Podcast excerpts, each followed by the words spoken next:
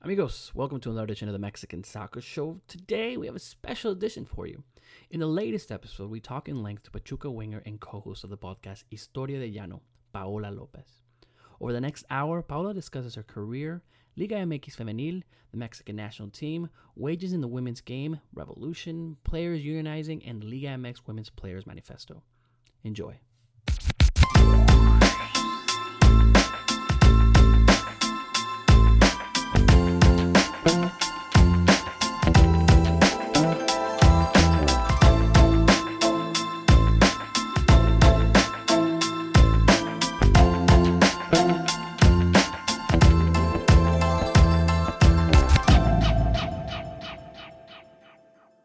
Welcome to the Mexican Soccer Show. This is Tom Marshall. Very special guest today, Paola Lopez, who plays for Pachuca, formerly of Pumas, the co-host of Historias del Llano, uh, the podcast by Apuntes de Rabona, um, and holder a degree in political science and governance. Paola, how's it? How's it going? It... Oh, it's good. It, it's good. Thanks. I think I'm just surviving as everyone. Well, maybe not as everyone else, but um, as as you at least and yeah, just um, just coping with what COVID is.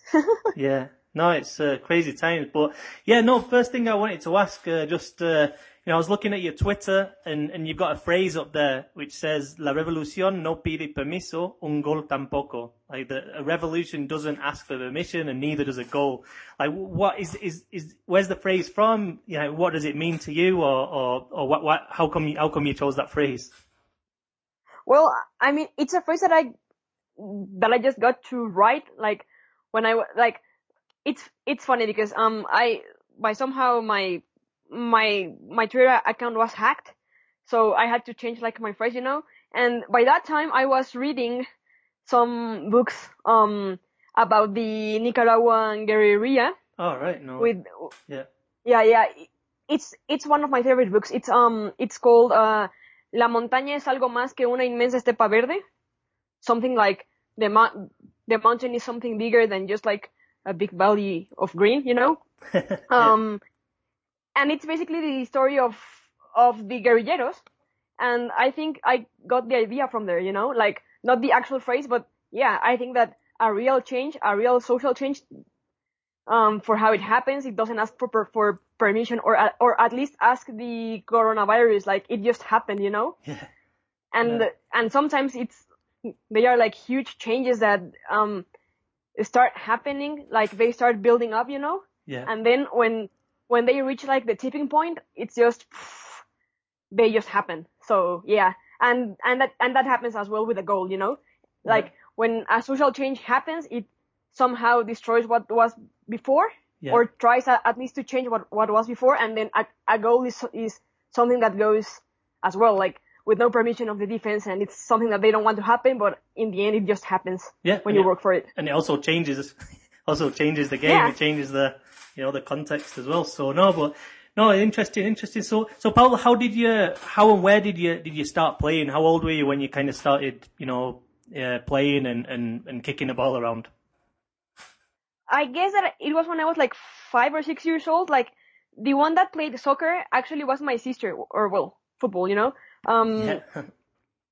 uh, my sister Martha is now a PhD in um, regenerative medicine, but when she was like nine years old, she just loved to kick the ball, yeah. and I was just with her, and so what what she said, it was the, the thing that I did. So yeah, I just played with her, and in the end, I just stick to the game and and she changed of of interests and likes so yeah. Yeah no way. So so you, you're from puebla? Yes i'm from puebla that it's a it's a state nearby mexico city just like a two hours away drive. Ah okay nice but yeah. nice. yeah so so so i mean when you know when you first started playing and you started you know getting into it and obviously you know you, you obviously you know saw that you had talent where where did you look? What spaces were available in Mexico for, for you know, a young girl to, to kind of join a team or, or you know, get coach, coaching, coaching and stuff like that? Well, I had to go. Well, I had to train with my friends. Like when we started playing, um, luckily my my sister and I, like we had the yeah, like the the the fortune of being able to go to a sports club here Yeah. in Puebla. Yeah. Oh, in. Zabaleta called uh, Club Britannia. That it's like a private sports club that my parents got to pay. Yeah. So we play there like with our friends in every summer, you know. And then we played in we played at school. Like the school, I think it's the most open and public space where I played when I was young. Yeah. And yeah, like the fun was just to playing with my teammate, like like with my classmates, you know. And um, in school, I played like since when like yeah when I was nine years old until I was thirteen. Fu- the funny fact was that when I was at school, we got to play very few tournaments against other schools. Like like we just went there to play more, you know. Yeah. But then in the only tournament that we were inscribed, we got to play against a sports club that's somehow fancy in Puebla called um, the Club España. Yeah. And at that game, um, there there there were coaches and people from um, Lobos FC lower divisions. All right. Lobos BUAP From the university. team that yeah, but but it, it's a team that has just disappeared. But um, but when but yeah, when I was 13, it it just um existed, you know. And yeah, the fun things that happen in Mexican football. um, and there, like the co- and my mom actually like my mom is is someone that has always worked. yeah.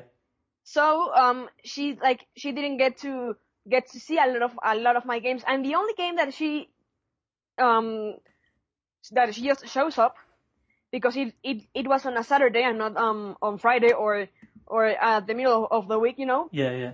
Um, the coach like the coach were there, and then at the end of the game, I I got well, I was a keeper before being a winger All right. No way. and a forward. Yeah. So the like the coach was there, like just standing there, yeah. and approached my mom, and then she and and and he told her like, um, it's it's weird because we have never seen a girl with like with their skills, you know. Yeah. So we would like to call her up to be with the Lobos BUAP FC 93 category. I'm a 94. Yeah. Oh wow.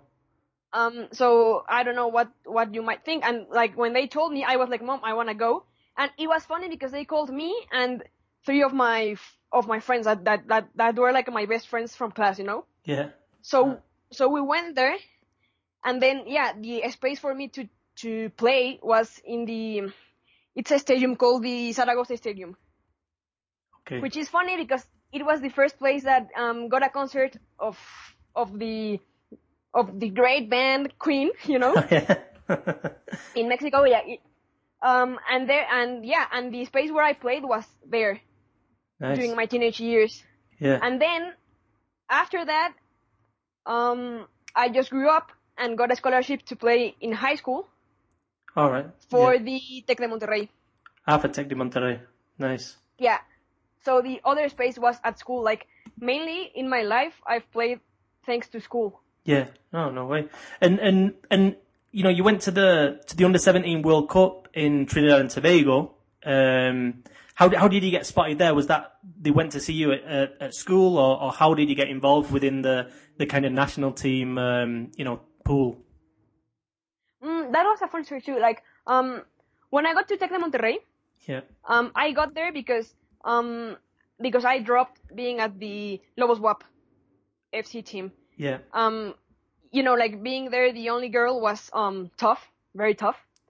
Yeah. So when they kicked out my best friend and the last one there, I said, okay, I'm not gonna stay there anymore. So I got to Tec de Monterrey. But when I got to, to Tec de Monterrey, I entered there because I won like a juggling um contest. All right. No way. So I, well, like when the coach sees me, he says like, "Hey, why come? Don't you don't you come here with us um during summer, just like to to the preseason?" So I I I went there, jog like and and he remembered that I won a jog uh jogging contest, but Yeah. when I showed up with my gloves, he was like, "Um, how come?" And then I was like, "Yeah, I'm a keeper. I mean." so he was like, okay, that's fine. So in Tec de Monterrey, like the coach first saw that my coach was called um Chori, uh, Alejandro Frias, yeah. that he used to play with Mexico's national team like Like he got to play in Esperanzas de Toulon when the Oh, team was composed by Chepo de la, de la Torre, Ah, um, Nacho Ambriz, him, El Abuelo Cruz, Yeah. um, and his boss was Miguel Mejía Barón. all right, no way. Yeah, yeah. Like I don't know why, but they were at Tec, at Tec de Monterrey in Puebla. So I was with them. I got there as, as a keeper, Yeah, and in one- in one game, Miguel Mejía Barón approached me, and he was like, "Hey, I I like how you play as a keeper, but you play like very outside the goal, you know, like you keeper. almost seem like a defender, you know? uh yeah, like you might score a goal uh, like while you're being a keeper, you know? So um, I like that. So why don't you um play as a winger with us or as a forward? Wow. And then I was like, oh, like okay, that that's fine. By that time, there was a avisoria. visoria. I'm Like not sure if that word Like a Yeah. like a trial scouting. Yeah. in Puebla, and um, Leonardo Cuellar came to Puebla to see us. By that time, well, what what what they told me was, well, you might try as well. Uh, well, yeah, you might try out as well, like for the two positions, and let's see what happens. Yeah. And then I was like, okay, that's fine. So I played as a keeper and as a forward, and I did better as a keeper. Yeah.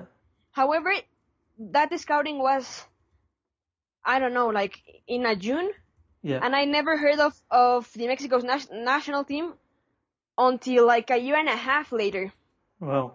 By by that time, I was in my second year of high school, Yeah.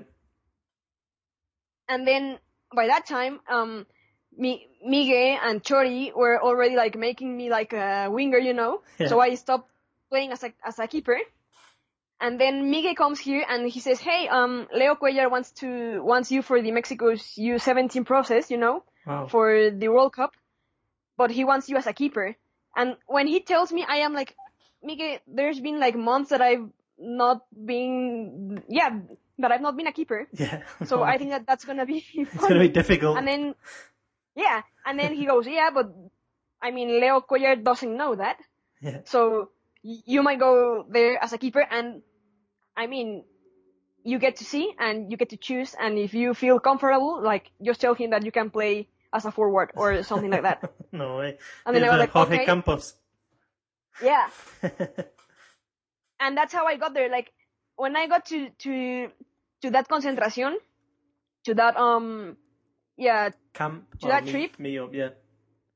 the thing was that their their second goalie Yeah. for some reason couldn't um like get like her passport for the Okay. pre-mundial No way.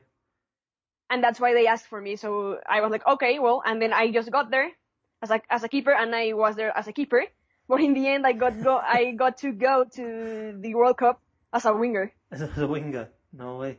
yeah That's crazy. That's absolutely crazy. It's probably uh, one of the most unique stories, no, of going to a World Cup and you know going as one as a goalkeeper and and then eventually ending up as a winger. It's uh, it, it's it's crazy, no? Yeah, it's uh, fascinating, but. Um, yeah, I was going to say, like, you know, obviously, you know, your story about, you know, coming through and, and I imagine, um, a lot of players as well. It's like, you know, finding those spaces and, and especially outside kind of the school system. Um, you know, I imagine it, it was difficult. And, you know, if, if you say go back five years to what it was like in Mexico for, for women's soccer and especially, you know, young players to what it is now. And obviously with Liga MX Femenil, um, I don't know, could you imagine that, you know, five years ago when you were what, you know, 20, 21, that, that this league would have, would have, I don't know, been formed and kind of now being, what is it, it's his like, what, third year now, going on to fourth year, that it's now actually established. I mean, I don't know, looking back then, could you, could you imagine that this would have happened? no never never like actually after the world cup in trinidad and tobago Yeah. like the other like the next step was to go to the U20s and then to the to the full Mexico's national team. But if that didn't happen, then it somehow like your career just got to an end because there was no league. Yeah. Um, the other thing that you could do and was what I intended to do was to um apply and get and try to get a scholarship to study and play in the NCAA Oh. in the US. Yeah. So after the World Cup, um, I get a scholarship and I and I and I and I just do that. And then the actual like maybe the pathway to follow was well go there play four years and then if you still are into it then try to make it to one of the pro leagues um, in Europe or in the US. Yeah. But once you get to the NCAA, you see that like the league is massive. Like Division One Yeah. has like 300 schools, Yeah. No way. and the competition is is is way um higher than it is in here, and yeah, and like way more intense and way more like it's just more in Yeah. every aspect. So you go there and you see this massive um quantity of players and and then you say no yeah i don't think i'm i'm gonna like be, be pro you know i'm just one person in one team of the 300 that are just in division one you know Yeah. No way. and Me- and in mexico it didn't look like it's that that some that something like like the liga mx was gonna happen and actually that that's why i somehow gave up in soccer Oh, you gave up? No way. So, so, so, Yeah. so you went to the states to try out in the college, or, or you just looked into it, or did you actually go there and kind of go through the the trial process and try to try and get the scholarship? i mean i got a full a full ride scholarship and i studied for a year Yeah. at usf in Ah, tampa bay oh, in um, Tampa Bay. Nice. Yeah, USF it's Uni- University of South Florida. Okay. Actually, um, I got a scholarship there because before going to the World Cup, we had some of the prep games against them, All and right. I scored one goal. So like, yeah. So Nice. it so it just happened, and I and I went there. But in that year, I don't know, like I didn't like living there. I didn't like the American culture, I guess. Well, Yeah. the U.S. culture Yeah. because I hate they say the American culture as if it's just them because America is the whole continent, you know. Um, then I I didn't like the school system. I thought it, it was kind of um, you know, like um, like bad. yeah. Um, it and and, and it, it's funny because most Mexicans think that going to the U.S. it's like way better, Yeah. uh, educationally speaking, and then you get to realize that that's not precisely true. Yeah. Right. Um, and then I was like, okay, if if I'm not gonna play football professionally, and I don't like it, don't like playing here, don't like the people, don't like the food, don't like you know, so I so I might just go back. yeah. And I came back, and when I came back, like I realized that I was giving up football as something else in my life because there like there was no any other thing that I could do. And when I came to Mexico, I I, I actually came to the ITAM. ITAM is is one of the finest uni, uni, universities in economics, in pol sci, in law, right. um, actuarial stuff. But like sports wise, they suck, and they don't have anything like like like they don't even have like a normal football pitch for an 11 versus an, an 11 team. They just No have way. um an indoor facility, and that's it no. you way. know so yeah like when that happened i like in my life it, it was like okay i thought and i decided to give up football and i'm and i'm just gonna be normal you know like just study uh study my degree Get the degree. Um, yeah. And find a job. then just work yeah Yeah. No way. and suddenly out of nowhere because like yeah like it didn't seem like like i don't know in the us when you look at the women's soccer they have like all this build up since very young ages you know? Yeah. they've got big tournaments and a lot of summer camps and schools. And then in Me- and when you look at mexico like you didn't get to see that a, a lot. Like I, I i am from a generation where you were the only girl playing with boys. Yeah.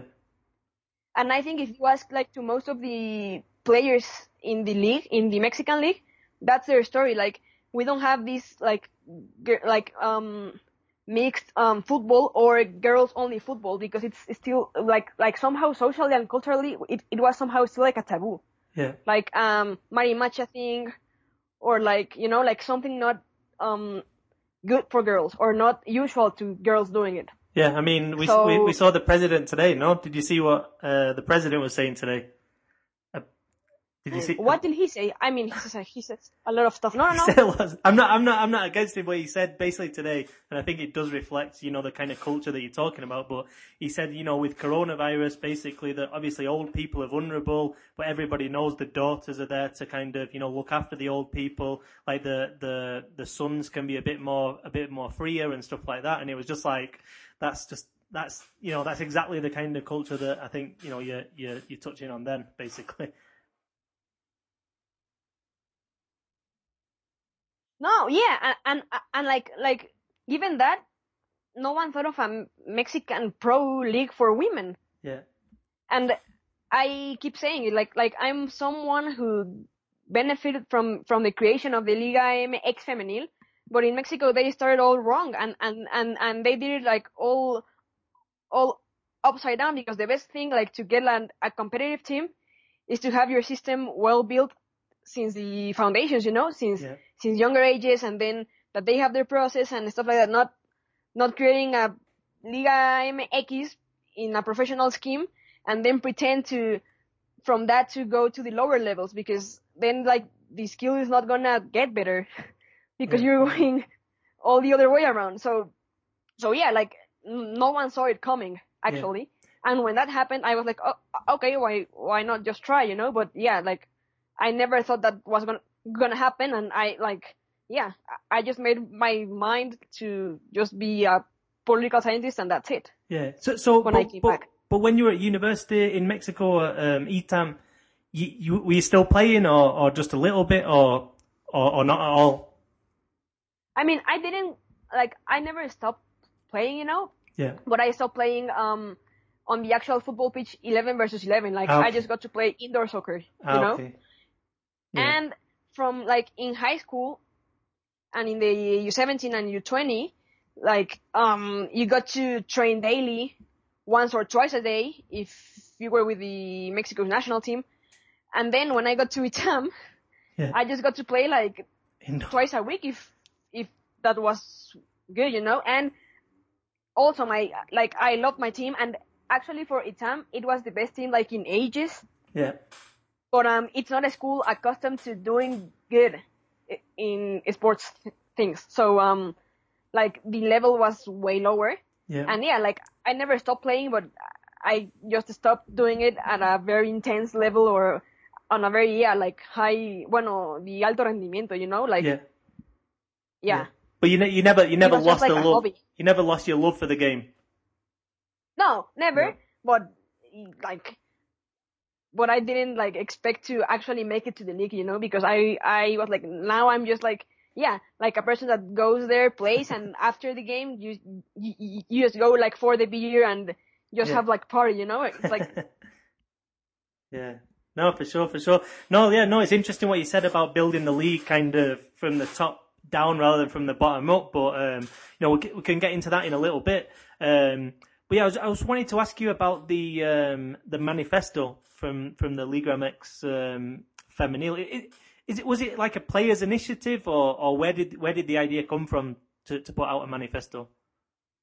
Well, actually, it's funny because um the manifesto is like the very first um joint posture that the players actually make. Yeah, okay, taking into account the creation of the league and that the league has already um well it's in its sixth tournament. Yeah, so it's it's going to just be three years old. And it, it somehow like um it's funny because i got like the itch of writing it because i had a friend that that does um it's in uh it's in a magazine just like um in that writes about and talks about stuff like apuntes de Rabona yeah, that it's called El Buen Toque. Okay, yeah, yeah, and supposedly in in in March they like they were going to launch like this um this this ma- magazine focused on women because of because of the 8th of March and and then that like from there it came the idea of making a manifesto because yeah like we had never like somehow um talked about this yeah, and then in in a very personal um sphere i somehow felt bad because i'm not sure if you knew but um the veracruz team just vanished as well as Lobos BUAP, you know? Yeah, yeah, And- for sure.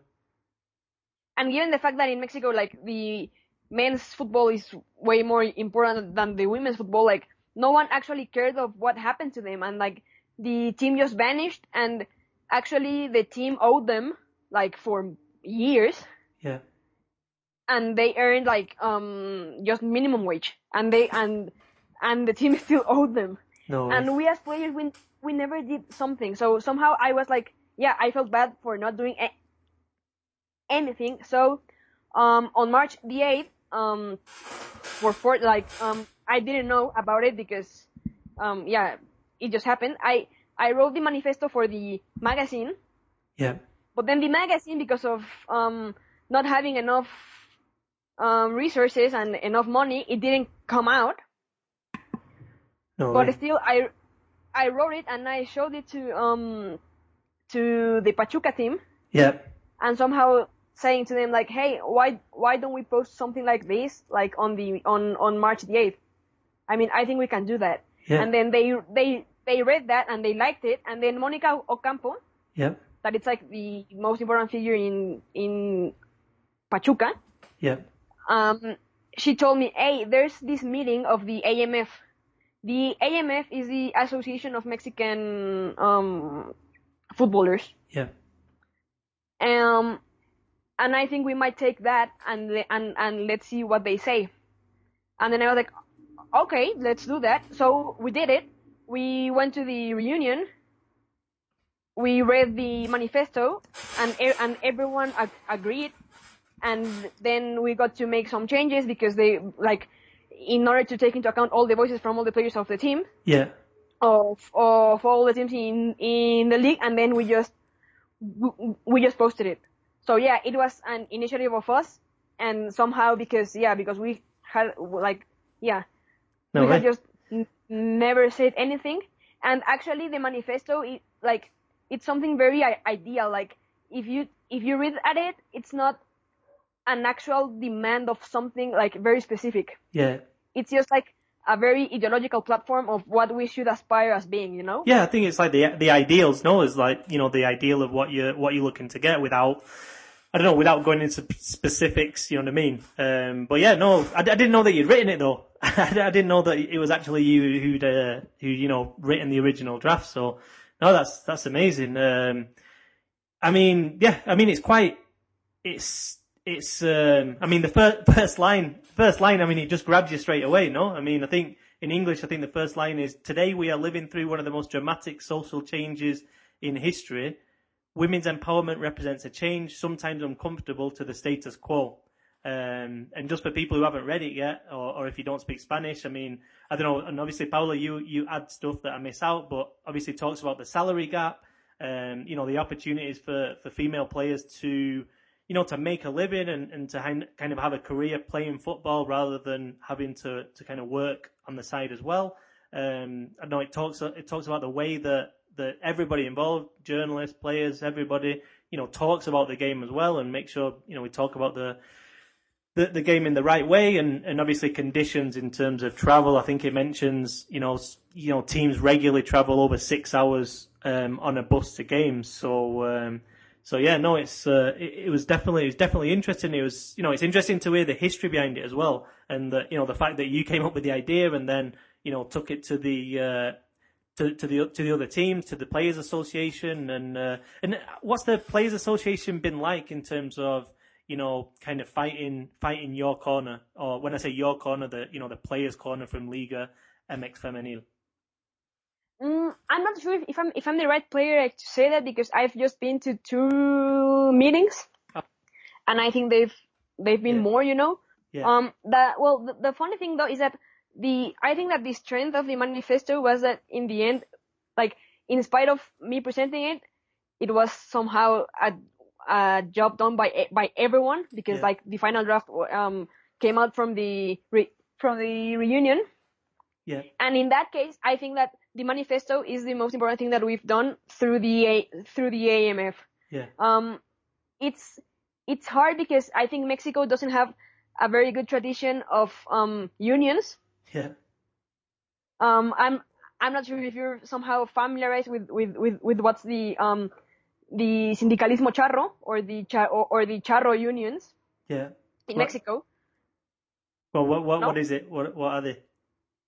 Um, supposedly, like, like the unions in Mexico are are known as charros because somehow um the PRI in in like since the 1940s when Lázaro Cárdenas was the president and um the force from Lázaro Cárdenas uh were the unions, you know, and and he was like the more socially progressive president that Mexico has had Yeah. and he was supported by um, men working in the mines, in in the trains, and but what happened or what the PRI got to do with all those unions is to put as head of the union someone very close to the party. Yeah. What makes that um, the demanding part then can't be that strong, but the union head can somehow um um I don't know like impose like the, the speech of the party Yeah. and then just gather people to vote for the party instead of actually like fighting for the rights of the workers, you know? Yeah. And by doing that, then um, the syndic- the sindicatos charros were born. So it, it's a, like the the sindicato charro or the charro union Yeah. is a union that do- that doesn't really work for the workers. Yeah. no, no, it's interesting. Um, but you, but you feel like the players' union right now is, you know, obviously you've not been to all the meetings, but it is kind of now more independent, obviously, than than what it was when it was kind of, you know, part of the federation in the same office as the federation. I mean, it's funny because I can I can't say that this that that the union is independent from from from the federation because the actual um funding of the of the AMF Yeah. comes from the, from comes from the from from the federation, you know, Yeah. part of it. So it can't be that independent. I mean, it is, but um, but it's important because it's the first um, like somehow sindicato that has survived in Mexico. I'm not sure if you're familiar with Carlos Albert. Uh, yeah, the journalist and the former player. Yeah, the journalist in ESPN. Yeah. Well, he stopped playing football Yeah. because in his time, like he intended to do a union, an independent union. Yeah. and what then what what happened to him was that well given that um, no team hired him so he got like just banned from the soccer pitch you know Yeah. so taking that into account i guess that the that the AMF it's like it's good because it's like the most advanced um sindicato or union that we have got to create Yeah.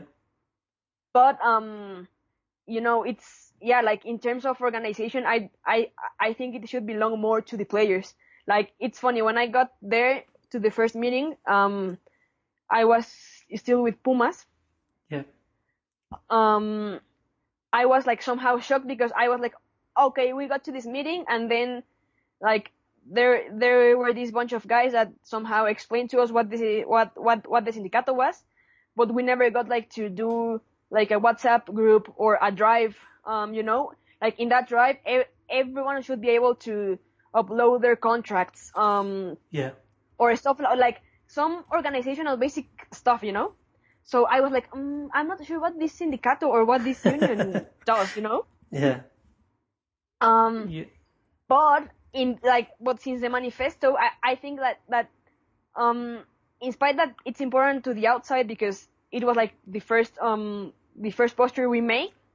I think it, it, it was more important to the inside in terms that given that we did the manifesto, I think that that the people that is in charge of the of the AMF yeah. actually got to see that women can somehow own the the the AMF more than the guys have have done. Like like like the guys have just like solved um things for Jürgen Damm or stuff like that, but they have never like somehow really really gathered, you know, like in an actual solid group that demands um stuff for everyone in the league.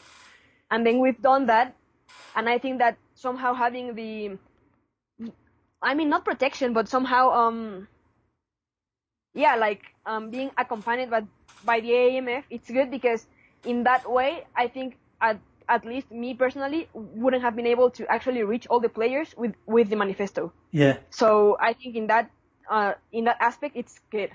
Yeah, yeah. No, definitely, and it definitely feels like the kind of. I mean, not just within the women's game, but obviously, you you know, you mentioned um, the March eighth, the women's march, the March 9th, the you know the the strike that went on in Mexico, which was you know absolutely massive as well. Um, Yeah. and and I don't know, but but do you feel, Paola, that, that from my experience, kind of working as a journalist, and you know when I when I do stories on on the women's game, um, I sometimes get players who the they don't want to speak about too much. You know, I get the feeling that there's some some kind of, and I'm talking about in Mexico.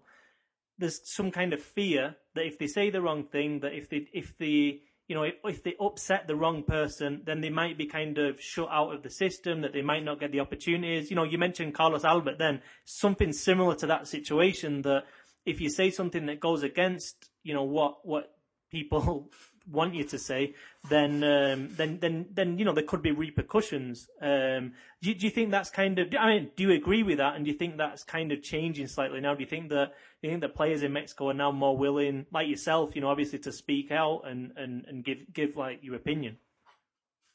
I mean, I, I think it's a it's a common fear, and it does have re- in the end repercussions. Um, I think it it somehow changes from team to team, Yeah, but yeah, like in Mexico, I just think that the workers are not that polit- politicized, you know, um, because his- historically, yeah, like um, Me- Mexico is so unequal,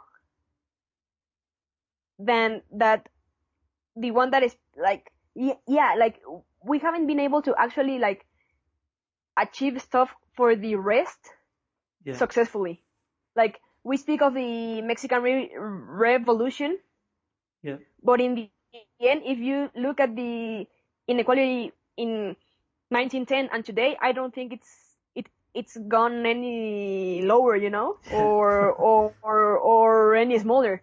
So when that happens yeah the- the fear that you speak about is is like it just exists and it's um way more likely that it will impact and somehow influence how you decide and and if you actually decide whether to, or not to just speak up. Yeah, um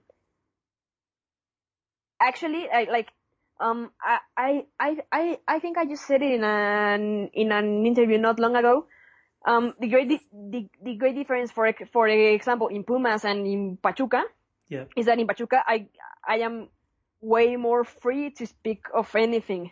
Yeah, for for example in Pumas, um, there there was this this once t- well this one time that after a game I I think it was against Veracruz or something like that um in the second tournament I got to score a goal. Yeah, and after the game ended there was this this um this typical um Televisa Televisa interview. Yeah, and then I remember that Lily Sanchez asked me, "What do you think, or what you can say to the um to the fans that came here to Cantera?" yeah, And then in in that game in the in the morning, I I ran up to to the people from the Rebel. The Rebel is like the the most important group section of the Pumas fans. yeah, And then this guy told me they didn't allow us to come into Cantera. So way. after that, then I then I said, okay, well, I thank them a lot to uh, like to come here, but I still feel bad because I know that a lot of them can't just get in because it's just small. Yeah, and and because we just can't play in the in the Estadio Universitario. yeah, And I said that, and then, af- like an hour ago, um, Wendy, Wendy was somehow like the, the chief media person in Pumas, and we couldn't have any interview without her like um No somehow allow, uh, allowing it. yeah, And then she called me like, "How come did you say that on TV?" And then I was like, "I'm like, Wendy, I never lied, you know." Um, Yeah. So I mean that happens. And after that, uh, it's funny because I I didn't get to yeah I didn't get that many interviews. Um, and a lot of people that are journalists or that I have come to meet because of Apuntes de Rabona, yeah, just as you, they asked in Pumas to to get some yeah to to get an interview and after that um, they they were just told um, you can you can interview whoever except Pau. So. I mean, That's so crazy. like, and I mean it's crazy and not that much because like, um, I I I don't think it's something that has um affected me that much, you know, yeah. because like the like if they had banned me from playing, then then then that would have been a thing, you know. Yeah. But I mean, if that happens, then it's just um normal that people get to fear because yeah, things just happen.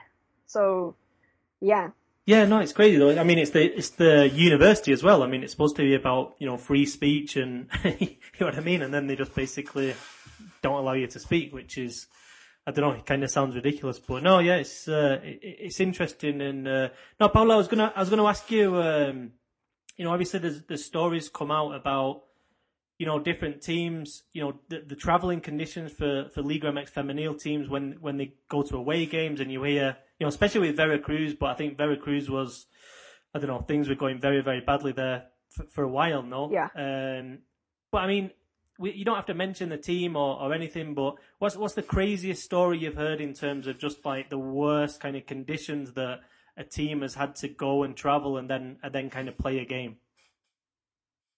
Um, I mean, I can, I can talk about the team because actually, like, like the news was there like for a while. Yeah. Um, but when when Necaxa had to play against Tigres, Yeah. They had to go from Aguascalientes to Monterrey, and Necaxa, I mean, yeah, they have somehow never paid for hotels. No. So they have to, yeah. So so they get up and they travel, or or or they get out of Aguascalientes at the time they have to um, get out in order to get to the actual game, you know. But in that case, their bus broke down at the at like at a point somehow two hours away from Monterrey no way.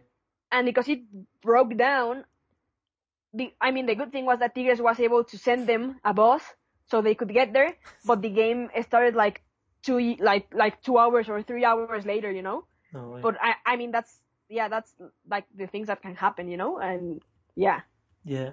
I No mean that was all over the news, so yeah. Yeah, no, yeah, I remember actually, and and you know, for for, for people listening, you know, not not necessarily within Mexico, what just to get an idea, what would you say the average wages for a, a Liga MX femenil player? Obviously, not one of the, you know, not a national team player, um, just like a, a player who's starting regularly, you know, in in the league. What, what around what would you say the the numbers are? Mm, the average, I think it might be three three thousand pesos to four thousand pesos. For The quin- average. quincena or for for month? No, for a month. Three to four thousand a month. Yeah. No way. So that's in dollars. That's like, well, the dollar's going crazy now, anyways. But but in it's like, Yeah, know, I 150 I 200 dollars a month. Put that in perspective. I yeah. mean, if you take the dollar to, as being 20 pesos, yeah. Then it's like um 100, 150. Yeah, 200. No way. And and so and so Yeah. obviously mo- most of the players have to find other means of, you know, of financing of financing the career. I mean, it's it it's hard and it changes from team to team. Like there are, yeah, like um, there's a lot of people like me that that have already finished their careers Yeah. and they get to work in another stuff and play and Yeah. and and and that's how they get to like survive. You know, there's people that teach that um work like somehow freelance like me, um and I mean it's also um funny because the Liga MX Femenil started being a very juvenile league. Yeah. So a lot of them are still studying Yeah. because they're young. Like, like the, there's people that are from 30 years old to 29, you know? Yeah. Uh, so in that gap, like the ones from 13 to 25, there is still like studying. So, and some teams get to help them with education. So, so that kind of just do the magic, you know? But, um, there's a lot that actually, I think that they lose more money than what they earned just by playing. Yeah. No way. And and Given what, the fact that they, go on. Uh, no, no, no, yeah, like, like, if there's people like, um, for example, I mean, the youngsters of 17, 15 years, Yeah. they get, they get the lowest pay. Yeah. So I think that, I mean, they don't feel it because their parents are the ones who feel it, but I think that their parents just, yeah, they eh, spend more in them getting into their training, like, like to train than what they can earn from playing. So, Yeah. yeah. No, it's crazy. It's yeah, it's um I don't know, it's kind of the other side of it, no? Because obviously I think I think a lot of people, especially on the outside of Mexico, look at Liga MX Femenil and you know, I think I've said it as well, you know, it's the best thing that's happened in Mexican uh, football in the last decade, you know. Just the fact that, that you know, the visibility of, of having that of having a league and, and you know what it means for you know the next generation next generation of players in Mexico but then you have to obviously every every well the vast majority of players in the league have to make obviously huge sacrifices just to play just to be part of it you know what I mean so it's it's kind of that it's kind of that contradiction no that that seems to exist right now in in the Mexican women's game I know it's funny because I mean, if you take into account that the league is just three years old, I Yeah. think they've done like these huge breakthroughs, like like being on TV, you know, yeah. And like filling up the and like packing up the stadiums in Monterrey, for example. And I think there are things that in the older um, leagues that that we look at, like in Europe or in the US, it's stuff that took time to happen. Yeah. But also in Europe and in the US, I think there are countries with, you know, like with a union culture and a worker force culture way bigger than we have in here. So in spite of, of, of being a league that has grown more rapidly than the older leagues, yeah it still gets to reflect what happens in the whole country. Like, like Yeah. in Mexico, it's true. Like, like the women, they earn what the average Mexican earns. And if you take into account that Mexico is the, is the country from the OCDE, or the OECD, yeah OECD. I mean, it's, yeah, that, um, has the lowest, uh, wage, yeah then some, somehow that, that checks up, you know? yeah no yeah no for Like- sure yeah, like like the women footballers, they actually adjust to the Mexican reality, whereas the men's players, yeah, where yeah, whereas the men players in here, they are the ones that don't fit in it actually. Yeah, no, no, and I mean, on the men's side, it's like the the wages that they pay is still, you know, more than more than the average MLS player gets. I mean, that's the Yeah. that's the crazy thing. So even though Mexico is like in theory a poorer country or the average wage is lower, then the in football in footballing terms they actually make actually make more money than than in MLS. But um, yeah, just um, switching it over a bit to, to Pachuca. I remember when we did when we did a podcast. I, I can't remember if we recorded, but I remember you were talking a bit about um, Eva Es- Espejo and and you know Oh, yeah. what, what she's like as a coach and and you know what Pachuca is like as a, an institution. So so first of all, like you know, obviously we've talked about a few of the, the, the issues that go on in Liga MX Femenil and the, and the challenges and and the successes as well. But in terms of Pachuca, what's what's your experience been like of how Pachuca does things in terms of in terms of the women's team? I think Pachuca is one of the teams that does the things better or the best in terms of the women's team. Yeah, because uh, like it's funny because Pachuca is not one of is one of the wealthiest team in Mexico. Their philosophy in men's and in women's yeah, is to form very young players in order to sell them to huge teams or to make them go uh, abroad. yeah, The cases of of Chucky Lozano, Pizarro, Gutierrez, eh, HH, Yeah. etc. So given that philosophy, I I think they're the best ones because actually it's is the team that has somehow worried the most in forming young women players. yeah, So it's true that um maybe we haven't been able to actually win one one liga. yeah, I think Pachuca is somehow um yeah um creating the next generation that it's gonna somehow be the Mexico's na- national team maybe in 2025. oh yeah, Um, so I, in, in that terms, I think they're, they're very good. And in, yeah, in terms of trying to be equal with women, it's true. We don't earn that much as in Tigres or Monterrey or stuff like that, but, but Pachuca does try to make that women footballers have the actual same, same things that the men footballers have in order to achieve in sports. Yeah. So, Like, so yeah. um, so like what kind what kind of that things? actually built built up. Yeah, there's there's the pavillon femenil, Yeah. for example, that, that it was the first team to, to actually build like these locker rooms for women, their their their own pitch. Actually, the pitch for women was the newest one because it was um with with the with the hybrid grass, All right. Nice. and it's the, the first one like that in in the whole Pachuca facilities, you know. Yeah. So in that terms, I think they're trying to be very equal, and we actually get to play in the stadium since since day one. Yeah. Um, so yeah, I guess Pachuca in it's very good. And following this scheme, it was also one of the first teams and the only teams that have a head coach that is women. Yeah. Well, that is a woman, and I think she's very good. Yeah. Like, like not like, like not for nothing, she got to be one of the best Concacaf. Conca- well, she got the best head coach in the Concacaf when Pachuca won the Copa yeah. in 2017. So, um, I mean, that's that somehow tell like like that tells you something of how Pachuca is trying to, yeah, to give women, you know, the same rights as men. So that's good. No, definitely.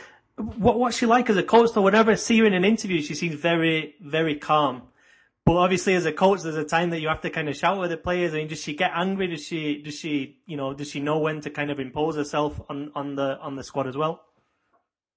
Yeah, it's funny because it it also depends on the player. I think I'm a very explosive player, so in the in the one v one, Yeah, um, she she um she gets mad at me sometimes, yeah, but that's good. yeah. and and and and she gets mad because I made be, because I make her angry. So so so so that's okay. But Yeah. um yeah, she's she's mainly calm, but I think she she knows how to impose herself, and she's calm not because she like avoids being harsh, you know, yeah, but because she somehow um is good in making you know that you as a player have responsibilities.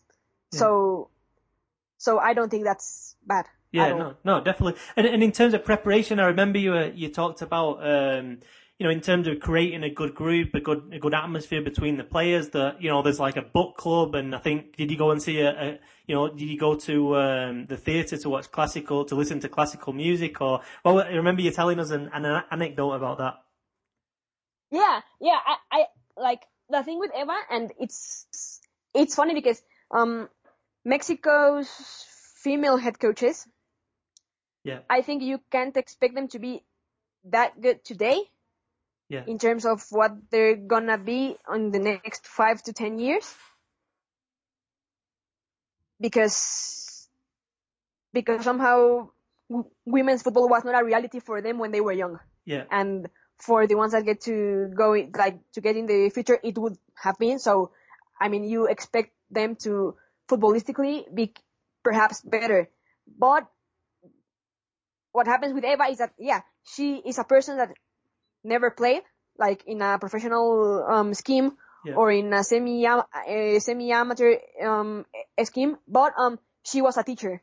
Yeah, and being a teacher and being somehow um immersed in social stuff um like different of football. Yeah, makes her someone very able to intertwine football with society. So yeah like she's the one who gets us to go to yeah to the classical concert like the the last time they made us go to um this classical concert um because it was brand new. Yeah, in the or well somehow it was like a very huge happening because it, it was the first time that an actual masterpiece was gonna be um played and i don't think that happens a, a lot in classical um spheres yeah, well in classical music spheres because they get to play beethoven uh, wagner and there's people like from the 15th and 16th cen- cen- cen- century and you don't get like to play masterpieces just like just written, you know? Yeah. And that's Yeah. some like some stuff and experience that you get to go and you get to experience as well because she somehow knows that and it's something that the traditional head coaches in Mexico in men's teams don't do Yeah. because they were just players. You know? Yeah, no, for sure, for sure. And um, and Paola, obviously, um, Christopher Cuellar is, is the is the head coach right now of the of the female national team. Um, do you think the next head coach, whenever it might be, should should be female? I think it will be female Yeah, because um I'm not sure if you're familiar with uh, Monica Vergara. yeah, Okay, yeah. I think that everything some somehow is being built up, so she gets to be the the next um full Mexico national team coach, and I think that's okay. Like, Yeah. if you get to, I mean, if we had been more um more demanding, yeah, maybe Christopher Cuellar um have been um got out well have been gotten out of the Mexico national team if somehow he had been punished for not being able to go to the Olympics, you know, and not being able to, you know. yeah, But they didn't do that because I think that they like that that they want Monica Vergara to get in, but they're leaving Monica Vergara to actually work with her generation. Like yeah, like she's the one who made the U17 Mexico's national team um sub champion or uh second yeah. Runner up. second best yeah yeah you know so and and then he went to the U20s um to the U20s CONCACAF qualifier just a month ago Yeah, and second place. No, again. yeah and and well it looks like like maybe they're gonna do well in the uh, U20s so I think that I mean that just will happen but they will let they will let her to get to the Mexico's national team with the team that she has somehow nurtured since since the U17 Yeah. so I think it should be her and it will be her so yeah Yeah, I mean, you know, anybody I've ever asked about her says that she's really good. You know, she's great to kind of play under, and I don't know, she's got, she's definitely got a good reputation, no? I mean, she's good. Like, I got to meet her when I was in the U17, and she still used to play with Mexico's full national team because she's way, way older than me. Yeah. And since then, you could tell that she could be a head coach. Yeah, no way. Like, What did you see in Like, her though that you thought she's going to be an head coach? that, she, like, literally, she was the slowest one. The slowest one in all the Mexico national teams. Yeah, but she was the, the most intelligent player. no way. and you just like she well when I played with her she she helped us with an interescuadras Yeah, and she was uh central defense and I mean she should have been like maybe 28 20 yeah something and we were just like this bunch of girls of 18 years old oh yeah. And and she was definitely the the best and she was this captain she was this leader she got to understand the game and she was the only one or the best one at actually giving you instructions so yeah. Yeah, and way. and in spite that she was the slowest one, you never got to see her um running backwards or or or just being one the position that very far. So Yeah. yeah, I, I think she's she's great and she has this mystic as well as a person. Um, I think she handles groups greatly, Yeah, and that's something I had never seen before. At at, at least in the Mexico in the Mexico's national team. no, so no, yeah, yeah. definitely. Hopefully, hopefully, hopefully they do that. I think it. I think it would be uh, obviously good in the fact that I don't know. I mean, I, you know, I was going to ask you. Obviously, with the full national team right now, it seems to be a kind of weird, a weird period. You know, um, but then at the youth level, like you were saying, then you know, you know, the runners up in the U20s, uh, winners of the under 20s in 2018. Then you look at some of the players like Katy Martinez, Jimena Lopez, uh, Miriam Garcia, no, Jackie Ovalle. I mean, it seems like there's a good Emily Alvarado as well in, in goal. Um, it seems like there's also a good generation coming coming through. But I, I saw you wrote a piece um, called uh, "México tarde a la cita con la historia." um, about about Mexico not Oh, yeah. making not making the, the, the 2019 World Cup in France and kind of in you know in English being late to the date basically or missing out on, on the date with history. Um, I don't know. I, I know you you were there with the national team no before the before the Olympic qualifiers if I'm not mistaken.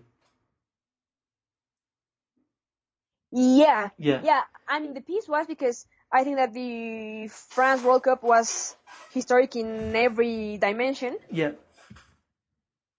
Um, I mean, it just broke um uh, assistant records. It um it it was somehow a breakthrough in sponsorship and stuff like that.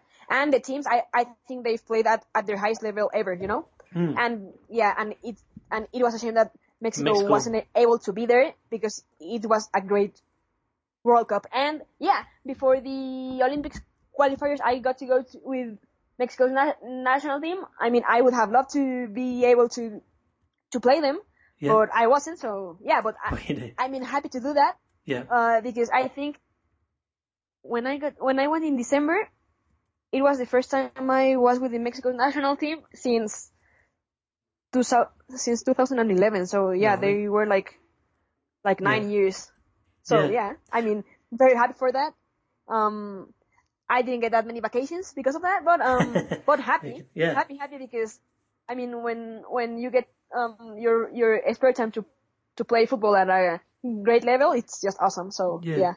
No, definitely. But I mean, Paola, where, where do you think this? Where's this team at right now? Obviously, not making the World Cup last year, and now not making the Olympics. I mean, those are, two big blows. But I don't know. The, you know, there's been some mixed results. No, I mean, obviously, you know, losing against the United States, losing against Canada, you kind of expect, and then obviously those results in in Brazil, which you know, are another very good team. Um, but I don't know. Do, do, do you feel like this is a team that's now?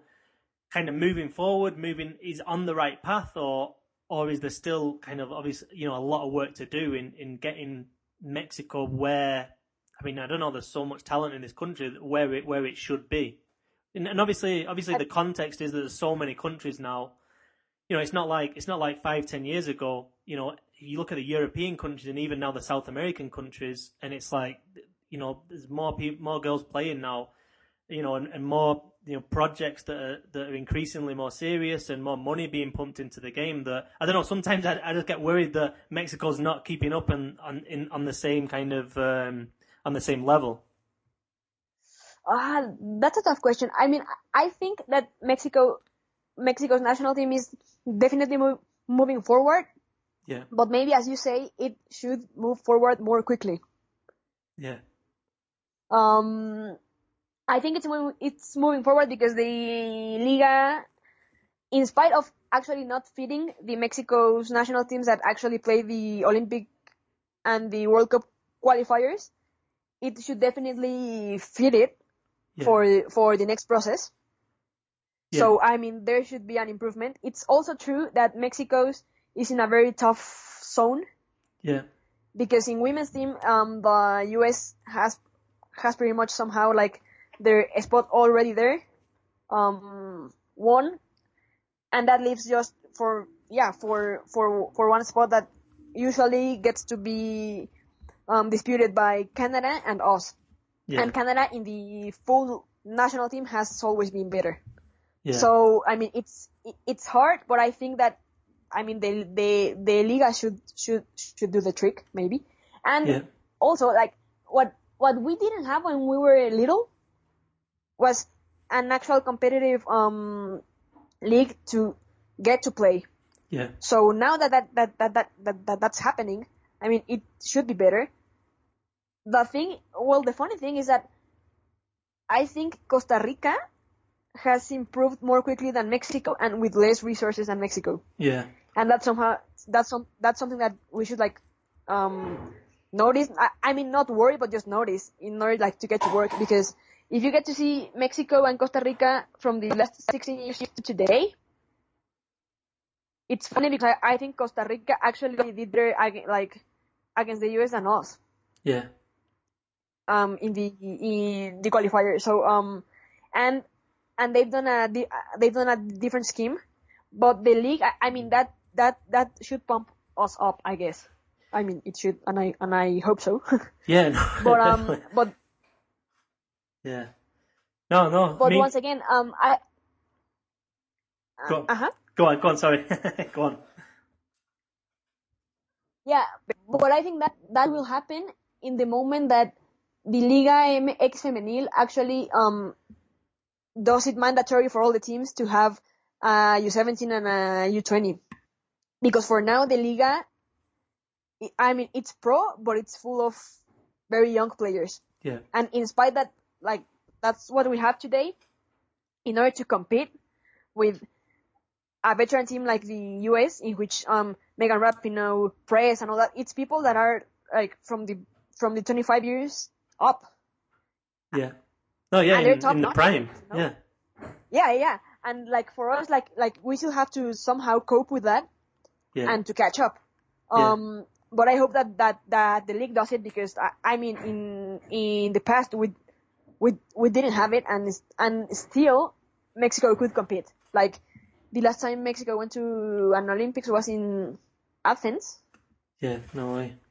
and and then if you go way back to the 1971, I mean there was nothing, Yeah. and Mexico was like the runner-up as well in this World Cup. So I like there's all there's always been women playing, but now that there's an actual formal tournament for them to do that, I I think that it would it would ev- it would it would eventually add up. So yeah.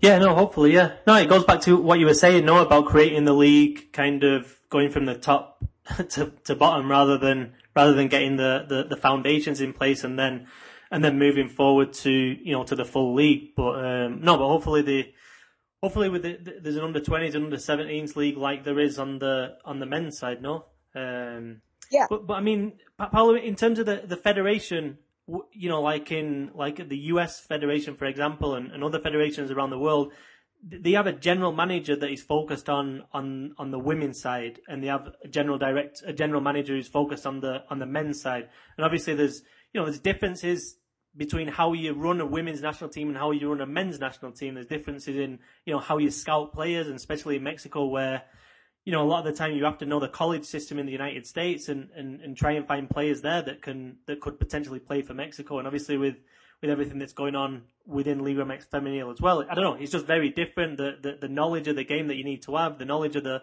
potential head coaches that you could bring in, and which which would be right for your system. Do you, do you think having a specialist, a specialist director within the Mexican Federation to kind of oversee, a bit like Chivas have done, um, you know, you know the the system over at Chivas with um, a name is I can't remember her name now. What's the name of the Chivas um, president on the women's side? Can't believe Uh, she worked for Nelly ESPN. Simon. Yeah, Nelly Yeah. Simon. Sorry. Yeah. Uh, I mean, do you think It's okay. that? Do you think like the federate, the federation having a figure like that would would would also help a lot? Mm, I guess so. I guess so, but um, but I'm not sure if they haven't done that. You know. I mean, maybe they've or like like they have this person, but we just don't know her. Yeah. And in spite that that I think it would be useful, I I I think like the logic is is the other way. Like I don't think it will help more to have a a top chief that it's good. Yeah. If you don't have um a base of players that is good. Like I'm not sure how to put it. Like I would be more interested in in putting the right people at the U17s of the teams than having a good people actually there. Hmm. Because somehow, like when there's talent, it, it just flows up. Yeah. Um, and actually, since like, I mean, I'm I'm not saying that um Nelly Simon's work hasn't um um been good because uh because I don't think so. Um, but actually, it's funny because Chivas was champion when there was one there Yeah. at that um at that um uh, puesto or at that um Position. at that Yeah. responsibility. Yeah. So um I mean I I I, I think it's good because it, it somehow professionalizes more what the women can do at the Mexico national team. And I and I and I think it's somehow useful, but I don't think it's absolutely necessary. Yeah. But it but but it, it it would be very useful. So yeah. I mean I don't say no, but I, I, I don't think that like like that that it's gonna make the actual change. Yeah, ah, no, interesting. It's interesting. Cool. All right, well, Like last last couple of things. Um, you know, obviously you've been speaking for about an hour in English. Where where, where did you learn English? Because you speak, you know, you speak really well. Oh well, thank you. I think that that it it has been awful because it, like I have a lot of time that I haven't speaking that much of English or that much time of English.